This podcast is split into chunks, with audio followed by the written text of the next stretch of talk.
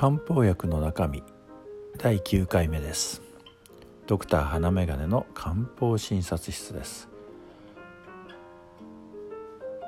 今回は冷えとむくみに対してよく使われる陶器芍薬散についてお話しいたします。陶器芍薬散の中身は千球陶器芍薬槍術仏領託舎の6つの生薬から構成されています。線球と陶器は滑血作用といって血の巡りを良くし陶器と芍薬が血を補ってくれます。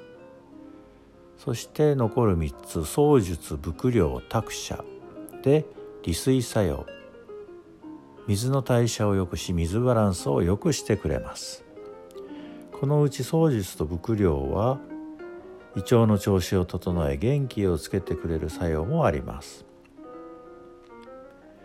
こういうことで貧血傾向がある人血の循環が悪い人冷えの傾向がある人むくみが気になる人元気がない人などにこの陶器芍薬散を使います。陶器芍薬散の医療用エキスカリウは23番。保険適用は少し長くなりますが読んでみます。筋肉が一体に軟弱で疲労しやすく腰足の冷えやすいものの次の諸症。貧血倦怠感更年期障害月経障害月経困難不妊症動悸慢性腎炎妊娠中の諸病活気半身不随心臓弁膜症となっています。更年期障害とすると頭痛頭が重いめまい肩こりなど妊娠中の諸病とするとむくみ習慣性流産痔腹痛となっています。陶器芍薬散を使う人のイメージとして昔から陶借美人という言葉があって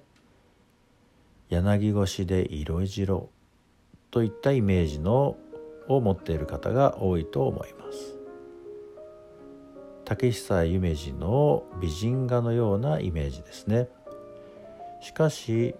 別に色白でなくても体ががっちりしていてもこの陶器芍薬散で冷えが随分楽になるという方は少なからずおられますからこのイメージはあまり関係ないと思っています。どういう体型の方であるにしろ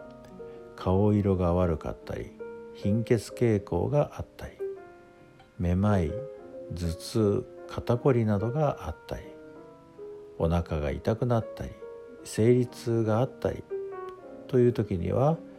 この陶器芍薬散がいいと思います。また手足特に足が冷えたりむくんだりという方にも適しています。陶器芍薬さんには体を温める作用がありますから冷え性の方に向いています。むくみを取ってくれますから靴下の跡がつきやすいという方もいいでしょう。安泰薬といって妊娠を安定化させてくれますから流産しやすい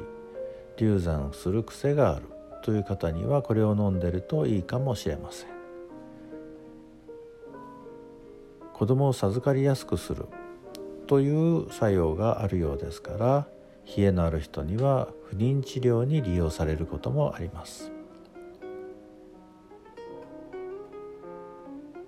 先進医療として不妊治療を行っているような産婦人科の先生もこの陶器芍薬散を利用する方がおられると思います。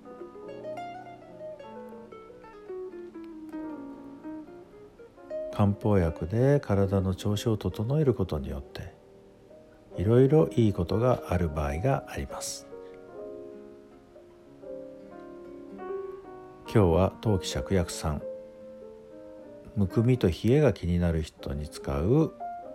処方について説明いたしました二度と巡り込む今日があなたにとって素敵で有意義な一日となりますように。ではまた。